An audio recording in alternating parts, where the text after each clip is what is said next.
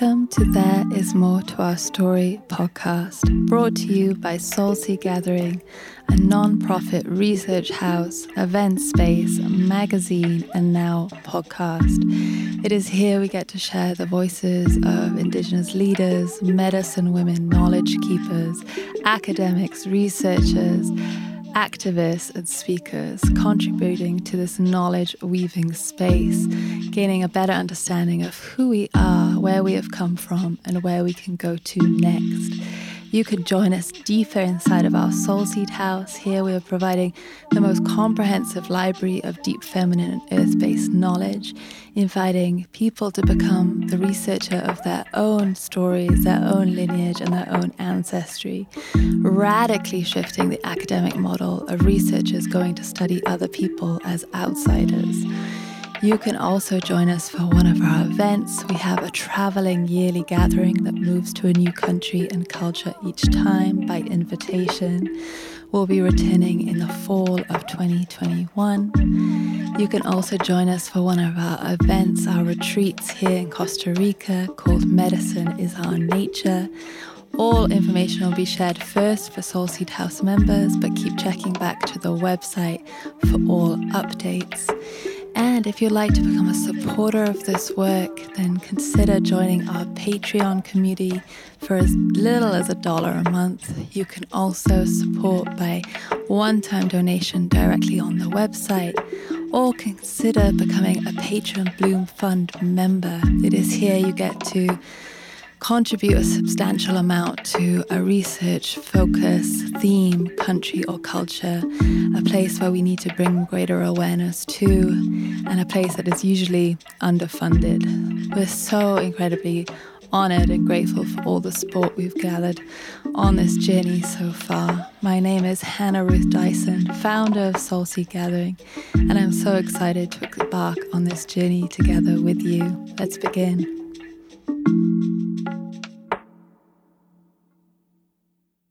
Hello and welcome to episode seven. I'm joining you today for another solo episode.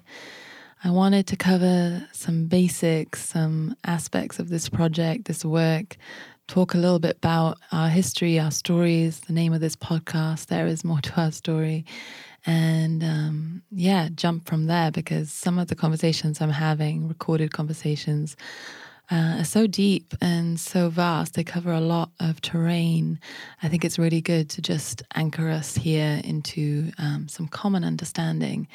And it begins with just looking at our stories and how we are made up of stories, of narrative. Uh, it really helps shape our understanding of the world, who we are, and then, of course, where we're going. It's really important, especially at this time when we can see uh, so much of the world needs to change and adapt, and we with it, that we look to our stories and look at the narratives that have been running our lives. The name of this podcast, There Is More to Our Story, is really there to expand the conversation. It's not to say, um, any one truth in particular or to um, bring home any sort of sense of this has been one way or the other. It's really just to add more to our understanding. And hopefully that ripples out into a collective shared understanding so that we can uh, shape the narrative in the way that will benefit all on earth, including us, here to survive and thrive. And this is in large part, I mean, looking to our history. I can speak for myself through school. I was given a very, I feel, narrow lens on uh, history and its scope, uh, really looking at the way civilization was developed, how we progressed throughout our own civilization. What's important to note here is that it's often sort of swept with one brush that we have overall progressed. This is the dominant narrative, I would say. And I think we have progressed in a long way within our own civilization. Um, but perhaps if we look at the greater scope of history and we look at also some indigenous people living today with a different lens, we see that we are maybe not the most progressed society. And this is a huge point because it really is um, the dominant um, narrative and it really shapes policy. It really shapes how we um, influence other cultures and how we look to other cultures. I think it's taken a long time for me to unravel some of these biases and prejudices that, that were embedded, programmed into my worldview. I think even uh, I would add to the conversation around race and gender and sexuality that's taking place today important, necessary conversations that sometimes we're still stuck in this. Um, modern supremacy. Like uh, and i put always modern in a like quotation marks because even as we look to indigenous cultures in far flung corners around the world they've still been modernizing in their own way. Um, but to really see ourselves as the pinnacle of progression and that actually we all want to achieve equality within this current system that is actually not designed for equality um, is really, I think, a false understanding and story. I think there's a deep fear of like, if we let go of this modern world, if this uh, civilization as it currently stands, which, by the way, is, you know, killing our home and thus killing ourselves, um, we are going to go backwards. We're going to go back into a time that um, was very hard to survive. It was very difficult.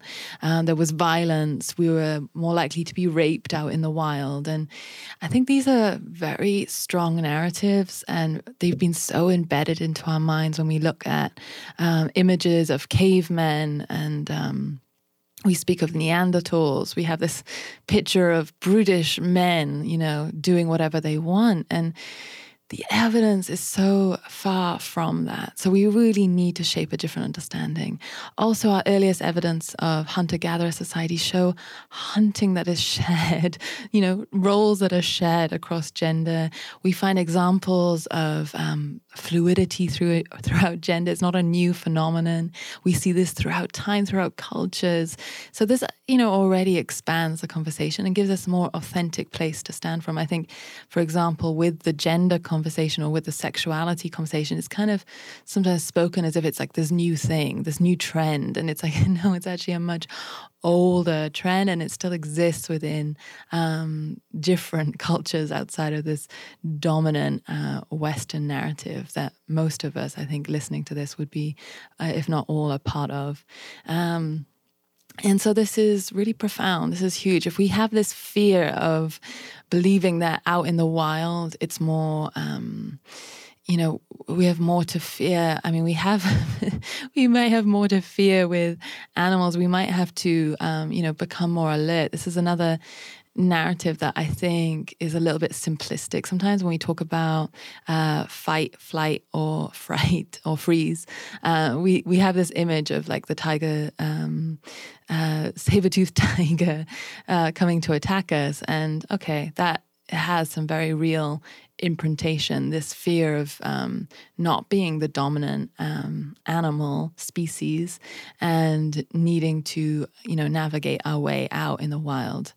But I just look to the hunter nomadic, nomadic gatherers um, that are still around today, and they tend to be very instinctual, intuitive, alert, aware, and um, not in this anxiety and fear that's kind of spoken of um, today from that sort of more ancestral past. And so I, I even question that basic, um, simplistic assumption that uh, we are that way because of our like hardwiring from our earliest ancestry. I believe that it's actually much more of a modern problem. This anxious uh, stress, fear that's um, disconnected from anything that's actually tangible.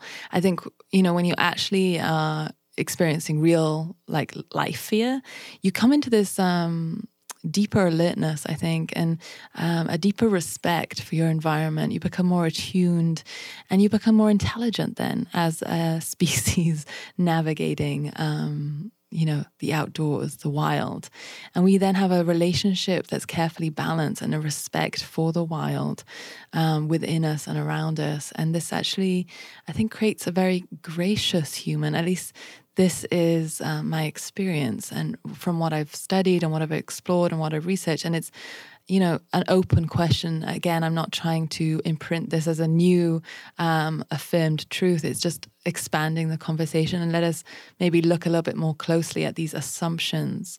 Um, and again, like you look at some of these indigenous cultures that are perhaps more living embodiments of our ancestral past when we were more connected to nature, when we lived in balance, when we had these complex rituals and ceremonies to um, be at one with the earth and to be connected with one another, to respect this relationality with all things and with a group. Um, it's very complex, and you you really see this. Um, I think really beautiful, wise, intelligent dance um, between all of these elements. And you don't see necessarily these brutish males dominating and doing whatever they want. Again, this feels like a more modern problem that we have today. There's this, I think, assumption that if we did give up the police, if we did give up law and order and control, things would just turn into complete chaos and violence and danger. And actually, when they've done small tests on this, I'm going to try and link something below that um, talks about this in more depth. Uh, but when they've done actually examples of uh, looking at this, coming coming back to uh, natural law attuning to nature and allowing ourselves to self organize with her, uh, they actually see um, a beautiful um, balance and organization taking place. And it's not this uh, thing to be feared. You know, we're not naturally, innately uh, violent and dominant. Of course, it's part of us. And that's why we have an intelligent, respectful way of interacting with violence. Next week, I'll be releasing my conversation with Tyson Yunkaporta, the author of Sand Talk. And he speaks in his book about uh, violence being um, an important um, practice or understanding across gender and across all people. And there's a way to deal with this very natural thing, but have it not sort of take over. And I think when we repress it and actually act like it's not a part of us in one gender in particular for women, then it can also be, you know, equally damaging. It can eat away at us. It can make us, um, eh, you know, feel um, perhaps victim to um, the world around us because we don't have um, that instinct intact. We don't have that ability to navigate uh, this very real um, tendency that can come can arise. And once we have more intelligence, like more awareness of the complexity of who we are and allow ourselves to develop these rituals and ceremonies to navigate this and really look after the small community, the tribe, the, you know, the village. We can really take a hold of um, we can really navigate the politics of that because everything can be seen, everything can be witnessed, and we can really then develop um, these uh, ways of life that help us navigate all these very human tendencies and keep things in balance. Uh, when we start to extrapolate outwards and get bigger and bigger and bigger, of course, we start to um, be less aware of who is in control or in charge truly and how this is actually influencing the whole. And is this actually in the betterment of the whole? And who's keeping checks on those people? This is the problem that we're at. Um, and so, again, to look at our history, it really needs to be imprinted again and again in my own consciousness and i think um, likely with yours as well that at least 95% of our human story, there are signs that we lived in complete peace and harmony. Of course, it's not perfect, it's not utopian. There's, of course, um, complexities of being human no matter what. But there's signs that there were such, like, very little violence no signs of warfare. This is really profound in imprinting who we are as humans and what we're capable of and how we're capable of living and surviving and thriving together. And actually how when we work in relationship with the wild and the, you know, the natural environment that we uh, you know, we can experience abundance inherently. We don't have to live in scarcity and in this control, domination, warfare like um, way. And perhaps we can see again when things changed was because of acts of climate change, uh, colder weather is driving people more into that warlike uh, tribal mentality, into the more hierarchical model, and then invading other more egalitarian, warmer climates. We see these trends that have taken place throughout history. And the huge issue we have with talking about this vast scope of history is that we have little clues from archaeology uh, but really, most of all, the the histories were oral histories, and it wasn't until we, you know, had the written word that we started to lay a foundation of uh, who we are and an understanding of like this is, you know, the human story. Um, but of course, by the time we were even writing, we had changed the chemistry of our brain into a more linear way of understanding. So, coming from this more relational, uh, broader perspective of the mind, where we can start to have complex relations understand weather patterns, be very instinctual and intuitive, we move more into this linear mindset through the written word, through speaking, through um, yeah, the way our civilization then developed um, with, through reading, and you know, this is how knowledge is passed on, rather than singing and dancing and storytelling and all of these more complex um, relational ways of communicating. Um, and so this was a huge turning point. As we were starting to write our history, the brain was already changing into this more linear way of comprehension.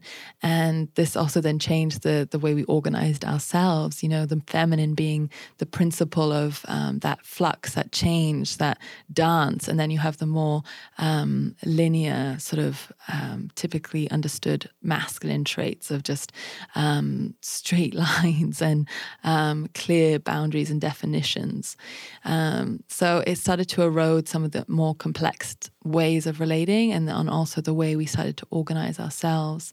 Uh, then we see, you know, the shift into agriculture was a huge moment in time where we started to assert our control on the way things were done. Um, farming began the first um, yeah, we can see the first uh, signs of slavery, of uh, hierarchy, and then husbandry, the ownership of the woman and the household, and the managerial role, which, by the way, is uh, just as I think detrimental to the men as it is to the women because it creates um, this you know, needing to be a manager. I don't know if any of you out there have experienced trying to be a manager or um, run something. It's very complex and it's not always the most fun role.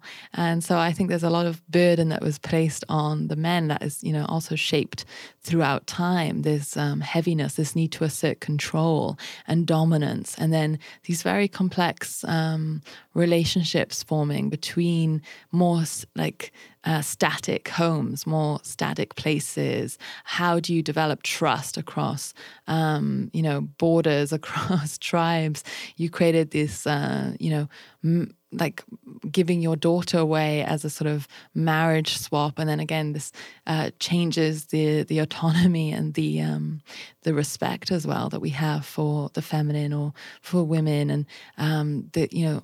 Ah, we still don't know 100% like how how this shaped over so many hundreds of years how this slowly eroded also the um the personalities of women, you know, even the ability to have a voice or to take action. We don't um, fully know the whole story, which is really important to say as well when we look at history. A lot of assumptions are always made, a lot of bias and prejudice is inherently involved because we are human. When we look at evidence, we don't really see things as they are, we see things as we are and how we are conditioned already within a current society. So that's really important to say.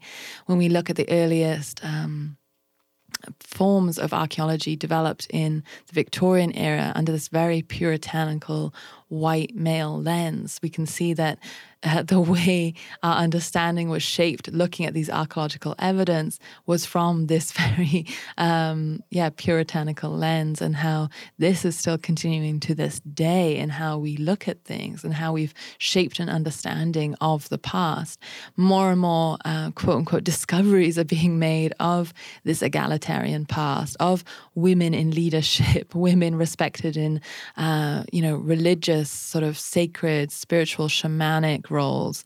Uh, the way, you know, we're now looking to um, tribes across Europe that had female warriors, that had women in trade. You can find these burials in the Viking and Germanic tribes of women, you know, with the most riches and with uh, very clear signals of witchcraft um, that was respected, not witchcraft that was vilified or made satanic. That later came with another big change, which was with the church. And, you know, we can look also to the roots of Christianity. You can see actually this is very, um, you know, peasant like religion or spirituality, one that was not popular for a very long time. And we can see the moment that it became politicized, that it became a use, uh, a tool to be used to bring people under one God. You know, before we had families who worshiped different gods, and it was, again, these complex relationships, this more egalitarian ways of life, these people that really had to dance all the time between families, between complex exchanges, and really develop these sort of um, um, rich. Um, ex- like you know promises and credits and gifts and you know you became indebted to people this was very um, complex way of living. And so, in many ways, it felt maybe more simple to look to a leader, to look to one God, to all come under one religion. It had a powerful effect of drawing people into its cloak. And then a ability to create actual armies to to to fight under a god, to fight under a king. And we see the way the, you know, even the first text of the Bible was shaped, what was included and what was removed was all part of this political discussion of what is useful for what we want to shape in this society. And we see the far reaching effects of religion, in particular Christianity, on, you know, pretty much all over the world. And still to this day, it's one of the most aggressive forms of colonization, missionary work that goes in and disrupts the spirituality, that creates confusion, that creates a sense of disconnect and loss of culture that then erodes a community and a way it's connected to one another. It creates actually, um, we see again and again the first signs of um, competition and jealousy developing under this uh, new format of religion and and then the ability to assert more control and dominance and move people and you know extract and um, use politically then as well it can really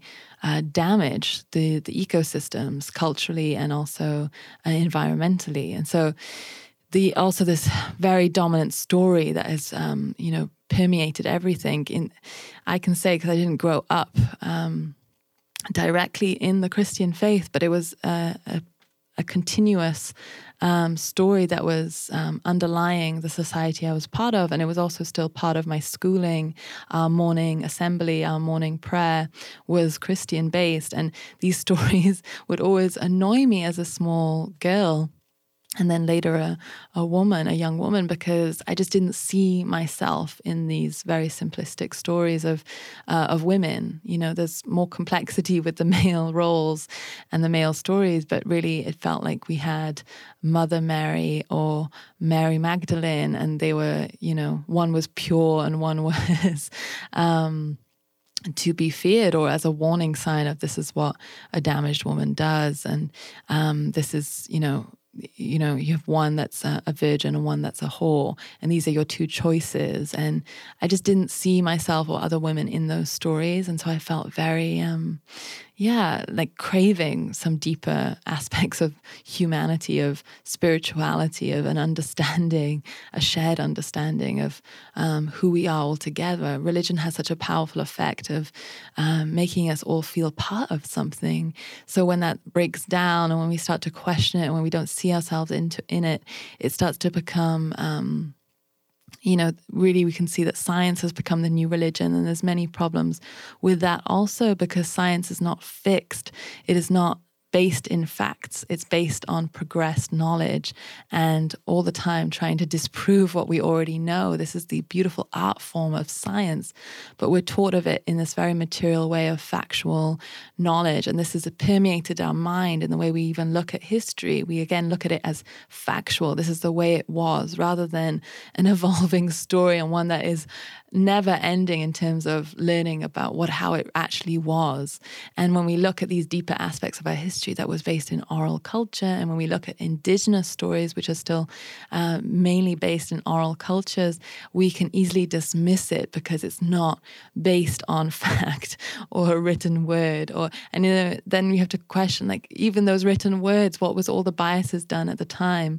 You know, most of our understanding of the more pagan, um, earth-based cultures, indigenous cultures in Europe, were based on the priests who came in and wrote about them and wrote uh, just from their very limited perspective of these people. So you can see how uh, really limited our understanding. When we think that, again, 95% of our human story was really um, in this earth based way, in this female centered way. And we know this because of the archaeological evidence. It doesn't take much to assume that if you don't find any male figures of worship and you find female and you find these um, complex uh, sort of rituals and ceremonies, artifacts that showed that women were, um, the feminine principle was at the center. Yeah, it's not hard to assume then that um, women were important and recognized and honored and revered, and and then thus nature also for being this uh, fertility principle, for this creation principle, needing to respect nature and the way uh, she her seeds are grown and then blossom and bloom and harvest and then how that pollinates. And, you know, you respect these deep cycles because we're, our survival and our thrival is based on it. And so, um, yeah, there's there's still so much to our story, and this is why we're on this journey together in this podcast, and why I'm so excited to bring so many other voices to uh, this platform, to this space, so that it's not just me speaking about this like I have for the last seven years. It's uh, so many others as well, and there's of course so many beautiful books that you can look into and ones I'll be recommending more along the way.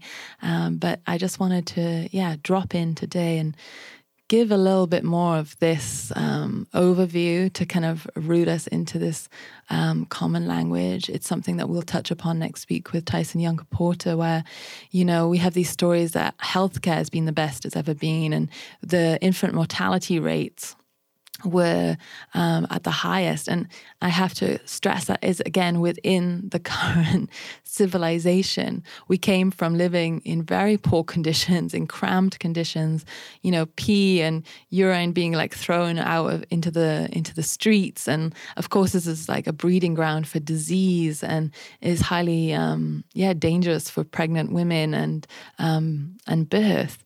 But to you know to fear birth in its natural way, to fear um, living in nature, to feel fear that without these um, dominant systems of uh, control, hierarchy, education, medicine, um, schooling, etc., is like the only way that we can, you know, keep evolving and thriving is completely false. I mean, I've just seen, just with some of the, you know, communities that we've worked with, some of the elders are the most alive and alert and active and healthy that I've ever seen, and they're not connected to modern medicine in the slightest. So this is already, you know, expanding that assumption that we are the pinnacle of progress. And uh, again, I always go back to the Kogi because it's such a beautiful frame of uh, reference and viewpoint that they see us as their younger siblings. They have one of the longest, sort of, you know,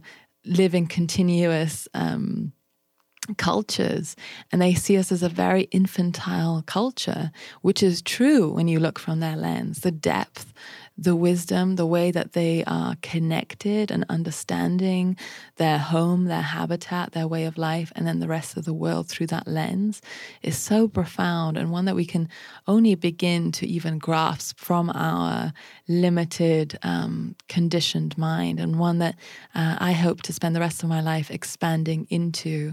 You know, I think there's a common conversation. I'm going to jump a little bit around now, but there's a common conversation that, like, when you go and do plant medicine, medicines, which is maybe with ayahuasca, iboga, um, peyote, like ways that we can maybe connect to this more vast depth of knowledge and seeing and understanding and wisdom with the natural world. There's this conversation right now around integration. And I think it's this assumption that we want to integrate back into our modern lives. And I'm seeing it more and more in this frame of no, we actually want to integrate back more into this indigenous way of being that is more a, philosoph- a philosophy, a mindset uh, that will naturally shape the way we do things. And I don't think it negates technology or the way. Um, perhaps we're um, you know the tools that we've developed but i think it definitely shapes the way we use them. It shapes the way we organize ourselves, and it especially shapes the economy, which affects us all. It shifts us back into this deeper relational way of being and respect of exchange and more complex ways of living and being here and not being afraid to mature into this complexity because it's actually more enriching, fulfilling, and gives us a deeper sense of contentment here on earth. So that's my little spiel of this podcast, the themes that we're working with. I hope it gives a little bit more context and understanding, something maybe you can come back to. And I really hope it'll be a good jumping off point for next week's conversation with Tyson Yunkaporta, Porter, where we cover a lot of ground. Tyson, in particular, speaks to many different things uh, quite rapidly. And I wanted to give a little bit of this um, storytelling beforehand uh, to also prime and ready ourselves for that because if it's completely new, it can feel very um, jarring and triggering, and also um, it, we might question its validity or its truth, and it might still do all of that. And we should question everything that we're listening and taking in. But I wanted to share a little bit more context, and it's what we go deeper within the Soul Seed House to really shape a better understanding of who we are the world that we are part of, where we have come from, and where we can go next. So until next week, I'm sending so much love to wherever you are in the world. Thank you for listening. If you received a lot from this conversation or knowledge share, consider supporting us on Patreon for as little as a dollar a month. This can be found at patreon.com forward slash soulseed gathering. You can also make a one time donation directly on our website, soulseedgathering.com. It is here you can also become a Soul Seed House member and receive these conversations and interviews first, alongside bonus content, transcripts, and this incredible growing library of deep feminine, earth based cultural knowledge. You can also become a Patreon Bloom Fund member. This allows you to support a country or culture or theme or focus that is needing greater awareness and attention in the world. We are entirely independently funded so far, so thank you for every single amount offered to us. It really means so much. And a special thanks to our post production by Jack Palmer for Alma Chrome. And special thanks to Temple of the Way of Light for offering us this recording by Olivia Arévalo, the incredible Shipibo medicine woman, no longer with us, sharing her Ikaro, her medicine song. This was weaved into an incredible track by Jack Palmer. So, again, thank you and sending so much love to wherever you are in the world.